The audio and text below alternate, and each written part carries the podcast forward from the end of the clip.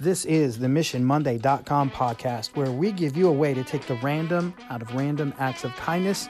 You can make the world a better place, one human interaction at a time.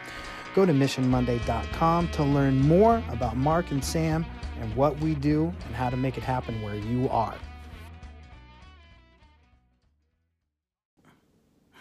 My Mission Monday family, there is something that's different. I have glasses on my face. It's a longer story. We can talk about it later. Anyway, let's talk about this week's mission. So, this week's mission is overdue thank yous.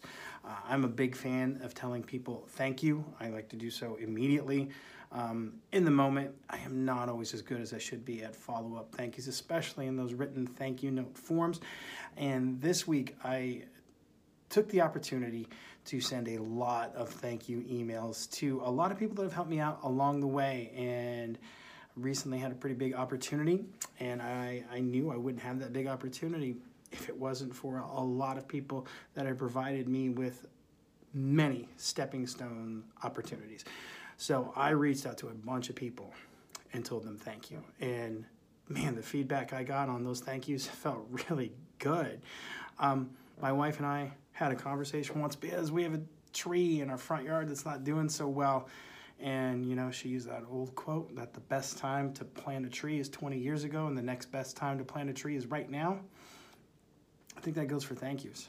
I think that the best time to say thank you is immediately, right when you have that gratitude. And if you don't, the next best time is whenever it is now. So I bet there's somebody that you owe a thank you to uh, that did you a solid, that did something that was important and made a difference for you.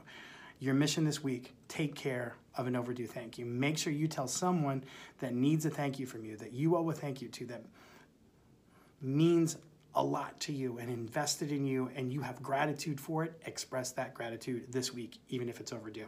All right, until I have you, accept it would mean so much to me if you would go to missionmonday.com and I love you guys.